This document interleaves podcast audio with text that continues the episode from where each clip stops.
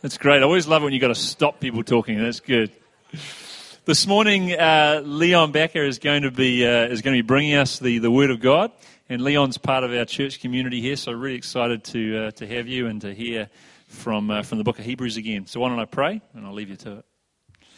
Father God, we want to thank you so much for your Word, and we thank you for this amazing the Book of Hebrews, Lord, that we've been going through, and just what you've been teaching us through this series. Father, we pray again this morning that as Leon opens up the Bible, Lord, that you would speak through him to us. Help us to hear your voice, Lord God, and to learn and grow deep in, uh, in you, we ask. So anoint him, we pray, in Jesus' name. Amen. Amen. Thank you, James. Uh, I'm really quite excited when I came along to church this morning and I saw these uh, two videos, particularly when Sarah was sharing about the impact of technology and knowledge and the distinction between knowledge and wisdom. And I thought, gosh, you must have read my notes because it's very much what we want to talk about this morning. Uh, how many of you here are not carrying a smartphone? Just as a, oh, we've got a few more people than last service. You know, look, I think we might almost be up at 5%. it's interesting for those of you who are carrying smartphones, uh, there's over 20 billion websites that are available to you to search right now. And Scientists estimate that that's around about 1% of knowledge that's available uh, to humanity. When we go back to the time at which the writer of Hebrews is writing, it took about 5,000 years for humanity to double the amount of knowledge that it had available to it. It took around about 1,500 years for that knowledge to double again. So, around about 1500 AD, Humanity had doubled its knowledge twice. It took 250 years for that knowledge to double again, and about 150 years for it to double yet again. Scientists estimate that at the moment it's taking between one and two years for human knowledge to double. And for those of you who are still young and you've got a fair amount of life left to you, by the time uh, we hit 2040, it's estimated that we will be doubling knowledge every month. Think about what that means. We are not short of knowledge. But I think it would be a very brave person who would say that we don't lack wisdom. In fact, if one looks at what we could do with all of this knowledge, what a huge difference we could make to the world, one would think perhaps we don't aspire and implement that knowledge well enough. We could do so much more. And if we turn to the book of Hebrews. And I think this is part of what the writer of Hebrews is saying to his audience is that they have plenty of knowledge, but they're not applying it. And because they're not applying it, they're not being wise, they're not being mature. And so perhaps if we just think a little bit about what we've been saying about the book of Hebrews over the last few weeks, the core of it is that Jesus is better. Jesus is superior. Jesus is superior to the angels. Jesus is superior to Moses and the prophets. Jesus is better than the Aaronic priesthood. He's a priest, a savior, in the order of Melchizedek. And so, therefore, he is better even than Abraham. So, Jesus is better. And right in the middle of this wonderful portrayal of the greatness of Jesus, he suddenly takes this detour into the verses that we'll be looking at t- today.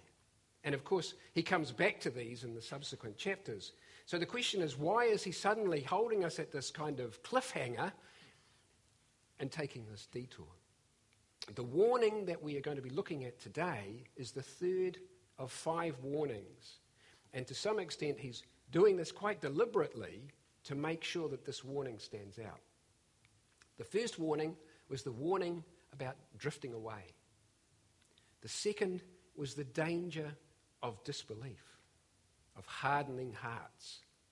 The third warning today is the danger of immaturity. So let's turn to uh, the book of Hebrews, chapter 5, verse 11, and just read the passage for today. We have a great deal to say about this. Now, remember, he's talking about salvation that comes through Jesus and Jesus in the order of Melchizedek. That's what he says when he says a great deal. And it's difficult to explain since you have become too lazy to understand. Although by this time you ought to be teachers, you need someone to teach you the basic principles of God's revelation again. You need milk, not solid food. Now, everyone who lives on milk is inexperienced with the message about righteousness because he is an infant. But solid food is for the mature, for those whose senses have been trained to distinguish between good and evil. Therefore, let us leave the elementary teaching about Christ and go on to maturity, not laying again a foundation of repentance from dead works, faith in God, teaching about ritual washings, laying on of hands, the resurrection of the dead, and eternal judgment. And we will do this if God permits. When I first read this passage, it sounded to me like the author was almost scolding his audience. Some of the language, gosh, you guys ought to be teachers by now, but actually, I'm having to go back and teach you your alphabet, because that's what the word means in the Greek. These people should have been doing calculus, and he was having to teach them how to count. So it's pretty stern, but I actually think, after having read this a few more times, that what he's trying to do is help them to realize they have so much knowledge that they could be applying in their circumstances. And because they're not, not only are they not mature, but they're not able to cope with the persecution and difficulties that they were facing. He talks about them being lazy. They're not applying what they know. Other translations define lazy as dim witted or dull. Uh, I don't know the last time you got called a dimwit, but that's what he's doing here. So they're struggling to cope with the challenges because they're being lazy. Now, does that sound familiar to us? There are plenty of times that I've found myself struggling with things, and then when I turn to the Word of God, suddenly I find an answer or comfort or encouragement. This is what they needed to be doing. Now, the second illustration he uses kind of expands on this concept of them um, needing to apply what they've learned. He talks about milk versus solid food or meat. Now, if we have a look at the next verse, I've just kind of done a quick comparison of milk and meat. And when one thinks of milk, and, and what he's talking about here is those who live on milk, right? Not those who have a couple of lattes a day and still eat other things. He's talking here about living on meat. Uh, I'm living on milk. And the thought that comes to mind, of course, is a breastfeeding baby. Somebody who's been nursed and therefore being comforted. It's a picture of comfort. Milk is something that you don't actually have to do much with. You basically kind of plug in, suck, and swallow. Not a lot of effort involved on the part of the baby, anyway. I, won't, I won't talk about the mother. Um, it's suitable for infants, it's tailor made for infants. You get fed milk, you don't feed yourself. Contrast that with meat. If you think about your steak sitting on your plate, perhaps at a restaurant, it's usually a slab of some description like this, more than you can fit in your mouth. You have a knife, usually a very sharp one, possibly with serrated edges, and a sharp fork.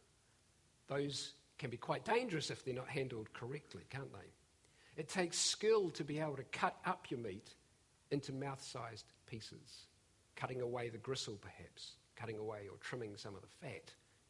It's something that speaks of challenge and requiring skill. It involves effort, especially if it's not a particularly well prepared cut of meat.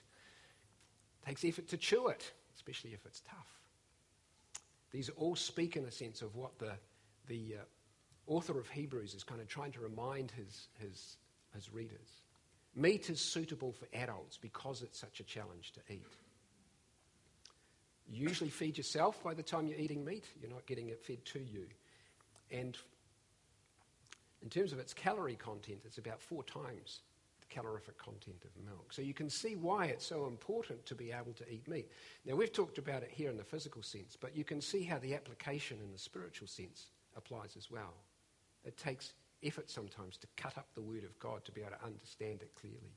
Sometimes you have to chew on it and meditate on it to understand it properly. That's, in a sense, what the author is saying. Beautiful picture of Melchizedek, but you guys aren't able to understand it. You're not up to it because you're not, in a sense, up to the challenge. And that's part of what we're talking about this morning, is this challenge. He talks about trained senses, that people who are mature have trained their senses to distinguish between good and evil right from wrong. Another translation of that word trained is habit. This is something that is habitual, that a mature person habitually chooses right from wrong, good from evil. And that, I think, is probably a very good definition of wisdom. Adults learn an enormous number of things habitually. If you think about a baby, can't walk, can't talk, can't think. And we learn over time to do these things automatically. You know, I'm standing here, I'm walking backwards and forwards. I have to say, I'm not thinking about it a great deal. It's an automatic experience. And adulthood, in a sense, is an encapsulation of a whole lot of skills and habits that have become automatic. That's what maturity looks like in sort of a physical sense. Christian maturity also involves developing habits, good habits. Key among these is learning to know and apply the truth of God's Word, to be able to choose right from wrong. And in this sense, wisdom and maturity for a Christian are pretty much identical. When I was a, a younger man, I um, have to say I was confronted uh, about the lack of wisdom and the consequences of the lack of wisdom. I was 24 years old and um, I was uh, spending quite a bit of time in prison. I spent time in Paparua prison, spent time in Rolleston prison in Christchurch. I even spent some time in uh, Christchurch Women's Prison. Uh, not as an inmate, I would have to add. I was a, an assistant psychologist. And so I got exposed to a large group of people who were there because of a lack of wisdom. Now, I asked in this morning's service, I won't, I won't go through it again, about how long people think, on average, it takes for someone to think of a crime before they actually commit a crime. And it's quite shocking because that time, the average time an offender spends between first thinking of a crime and committing it, is less than one minute. Now, think about that. Almost instantaneous. How much thinking or consideration of the consequences of an action do you think occurs in one minute? Very, very little.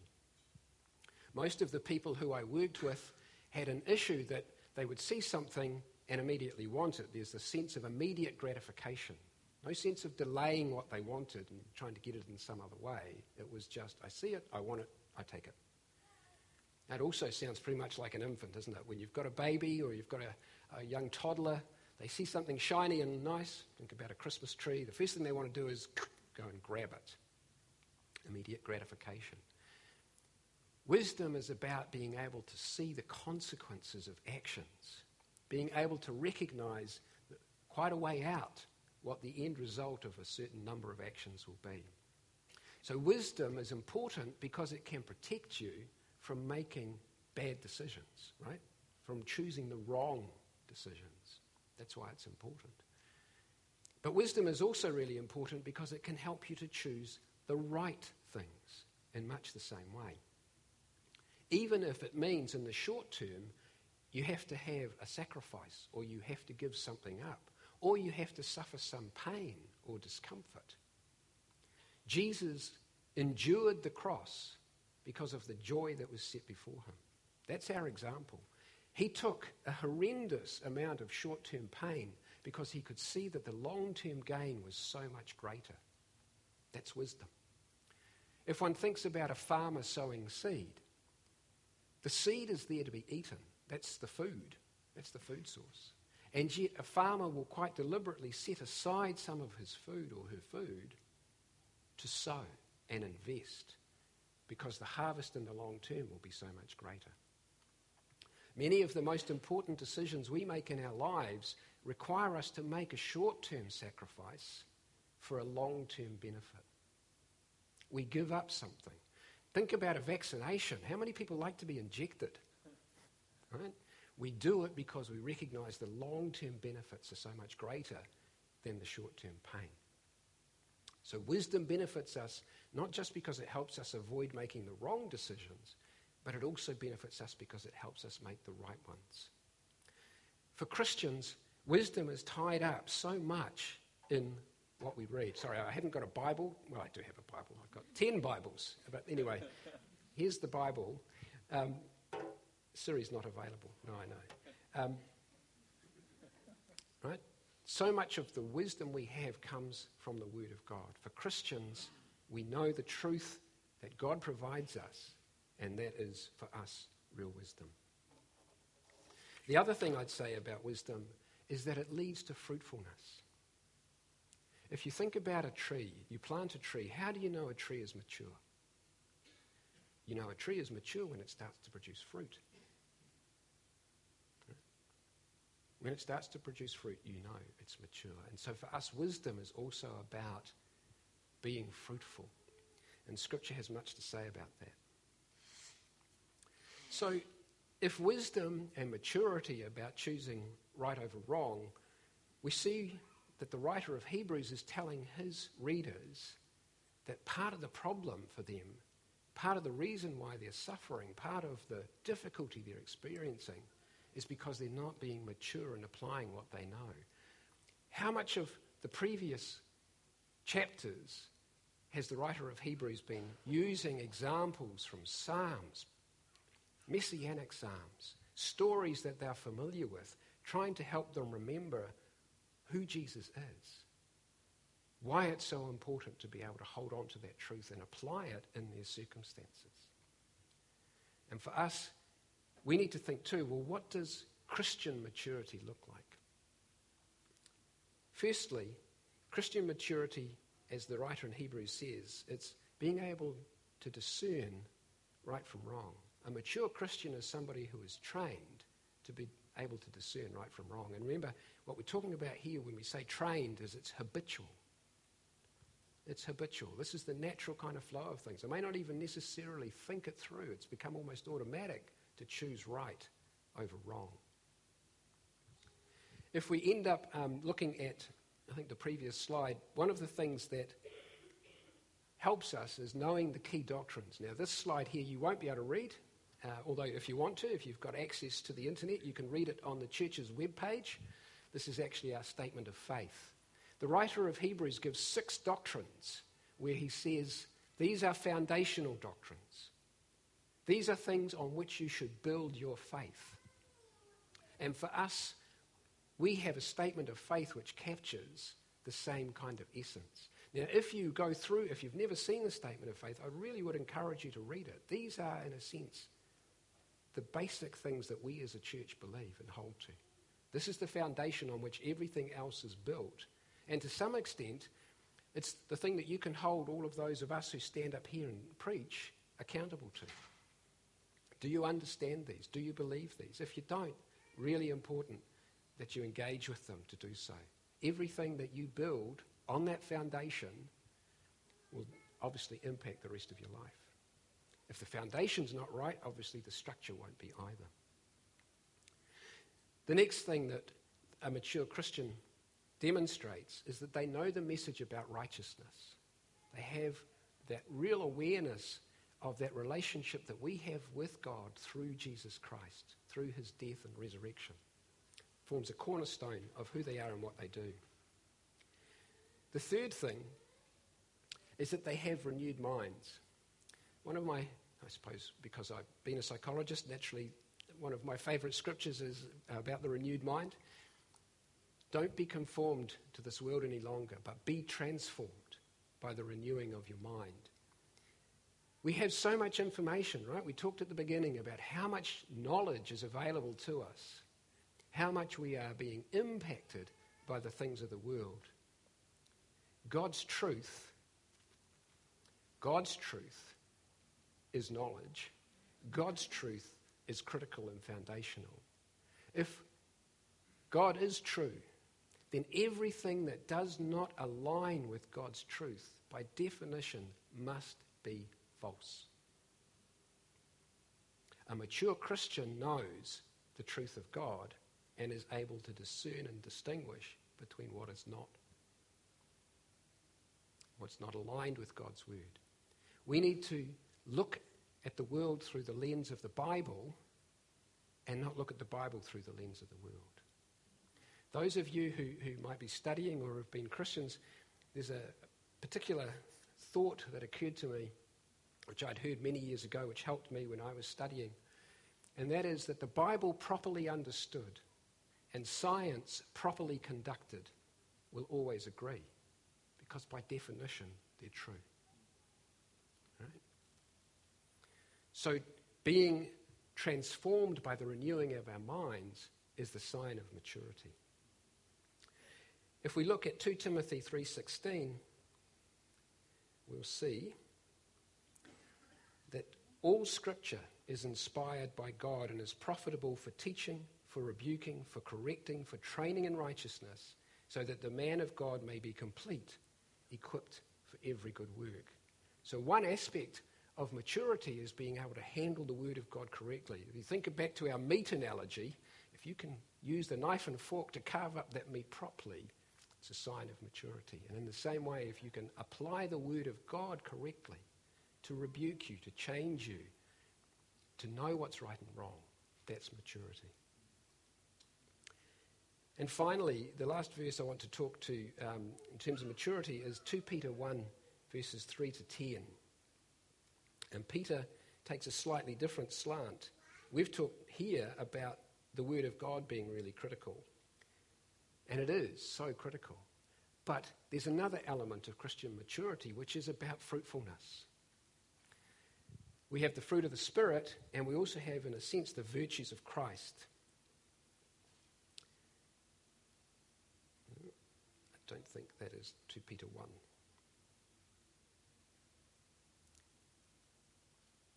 This is where I should ask Siri, shouldn't I? His divine power has given us everything required for life and godliness through the knowledge of Him who called us by His own glory and goodness. By these He has given us very great and precious promises, so that through them you may share in the divine nature, escaping the corruption that is in the world because of evil desire. For this very reason, make every effort to supplement your faith with goodness, goodness with knowledge, knowledge with self control, self control with endurance, endurance with godliness, godliness with brotherly affection, and brotherly affection with love. For if you possess these qualities in increasing measure, they will keep you from being useless or unfruitful in the knowledge of our Lord Jesus Christ. If you are growing in the virtues of Christ, then you will be fruitful and demonstrate Christian maturity. Now, obviously, you can take this and say, right, I need to read the Word of God more. I need to pray more. I need to meditate more. And here's one more task on top of an already very busy task list.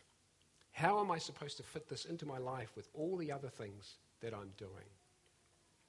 And I certainly understand that. One of the things I'd say is that you don't do this on your own. The Holy Spirit is here specifically as a comforter and counselor to advise us, to provide us with support. God Himself can bring to completion the good work that He has begun in you. God wants this for you, He wants you to mature. It's the natural progression in life that we mature. Right? So you're not going to be doing this on your own. The second thing I would say is that wisdom itself is a wonderful tool to help save time, to become more efficient. There are usually 10 ways to do anything, and one way is the best way. Nine ways are not. Scripture itself tells us in Ecclesiastes 10, verse 10 if the axe is dull and one does not sharpen its edge, then one must exert more strength. However, the advantage of wisdom is that it brings success. So, what I'd say is if you apply wisdom, you're going to take a little time aside to see how am I going to sharpen my axe? Finding time actually may just simply mean switching off your smartphone or the TV or any of the other devices that you might be attached to. But one of the things we've seen already is that habits end up being really powerful ways of reducing effort. It might take a little bit of time to develop a habit, but once it's in place, it becomes largely automatic. Right? You think about what a baby has to do to learn to walk. We don't think about that anymore. It's automatic. So habits can be very powerful for helping us in terms of being wise. There's a concept that uh, I heard about um, many years ago. I think it was with regard to the Crusaders rugby team. They had a sort of a mantra which they were using when they were looking for one of their um, championships. They called it Kaizen, which is the Japanese word for continuous improvement. And the story that was told around this uh, was that a samurai would take out his sword, take a sharpening stone, and just run it across the blade once, each side, and then put it away. But that doing it day on day on day was the key thing. So after the first week, you'd notice no difference. After the first month, you might see no change. But after a number of years, after a number of decades, the sword would be unbelievably sharp. The power of a habit. Small step, but the power of a habit. So, if for us, being wise, being mature as Christians involves developing godly habits, how do we go about doing that in what otherwise might be a busy, busy life? So, let me just run through a few things about how to build a habit. And hopefully, this will be pretty practical. I'm going to be using the example of reading the Word of God and prayer, but you could apply exactly the same principles to just about any habit that you want to develop. And perhaps I should also say, for those of you who already have habits that you want to get rid of, uh, and you know, we've been talking about some of those over the last few weeks, um, the best way to stop a bad habit is to replace it with a good habit that's incompatible. Right? So, learning good habits can be very, very powerful. So, first thing is, and you'll notice that I've tried to make this into an acrostic, which my apologies if it sounds a little clunky. I'm, I'm sure you'll get the, uh, the intent. First thing is help a friend or have a friend help you. It's so much easier to do things if you're doing it with other people. In terms of obligation, it can be really powerful if somebody's expecting you to be with them or to do something with them. It can be really powerful if you've got somebody who's actually engaged in encouraging you and you're accountable to. So help a friend or have a friend help you. It's a great starting point. Second point is anchor it to an existing habit or activity. Right? If you've already got a habit and you can slot this in the front of it, you've got something that will already be in place and that you'll be reminded of. So it's much easier just to add a little bit to it to an existing habit. The third thing is be kind to yourself. The reality is that you will occasionally fail to be able to do what you're looking to do. And that's okay. That's just natural. Don't worry about it. Just pick up, start again. Iterate, and that means repeat. Repeat. It only takes about 21 repetitions for something to become a habit. Right? So it's not as if you've got to suddenly commit to something for six or 12 months using willpower to motivate you. No, in reality, it's a relatively short space of time. If you do something every day, it's easier to form a habit than if you try and do it every second or third day or once a week or whatever. So having repetition, having it at the same time uh, each day or at the um, same t- connected to the same habit makes it much easier. And finally, take tiny steps. Right? The idea here is actually just to do it repetitively.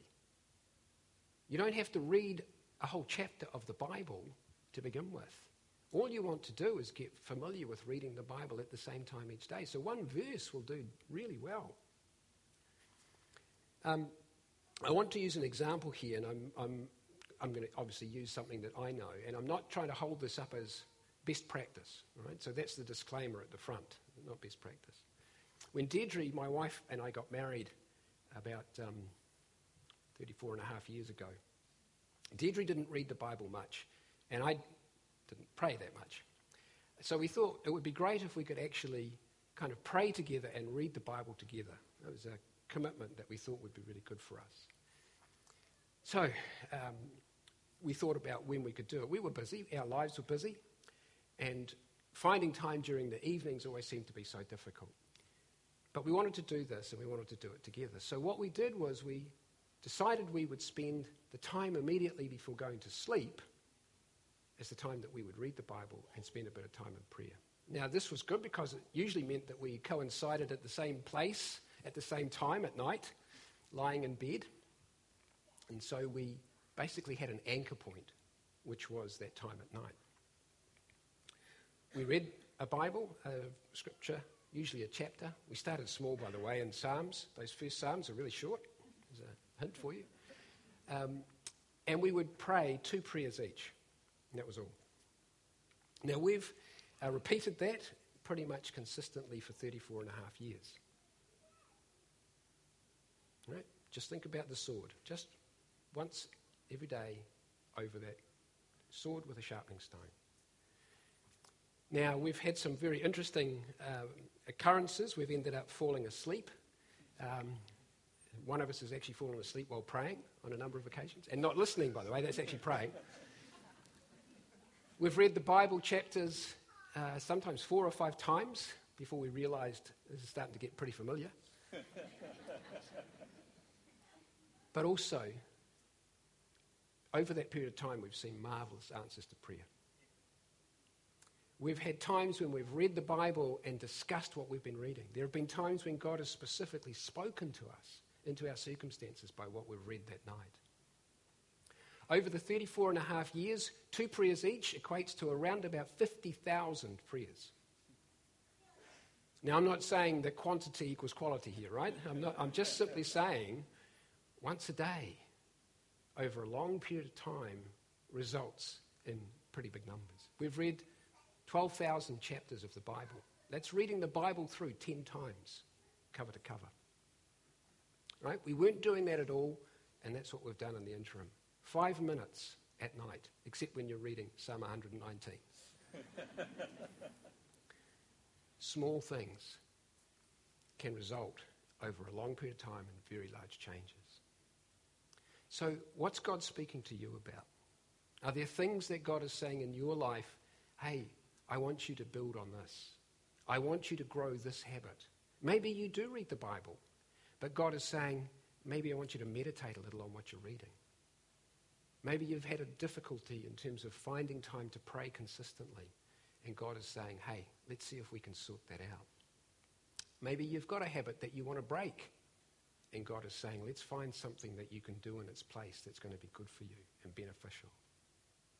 So let's just pray and ask the Lord to open up for us and to speak into our hearts what He wants to reveal in terms of this. Habit. Habit. That's how you become mature. Build godly habits. Father, we thank you for your word. We thank you that it is truth, that knowing it is one thing, but applying it is wisdom. Lord, I pray that the simple steps that we can take, Lord, would be ingrained in our hearts, that you'd continue to speak to us about how we might implement uh, what we've learned today. We thank you for your Holy Spirit who's at work in our lives to make all these things possible, Lord. We don't do this on our own. You're able to bring to completion. You're speaking into our hearts. I thank you for that, Lord, in Jesus' name.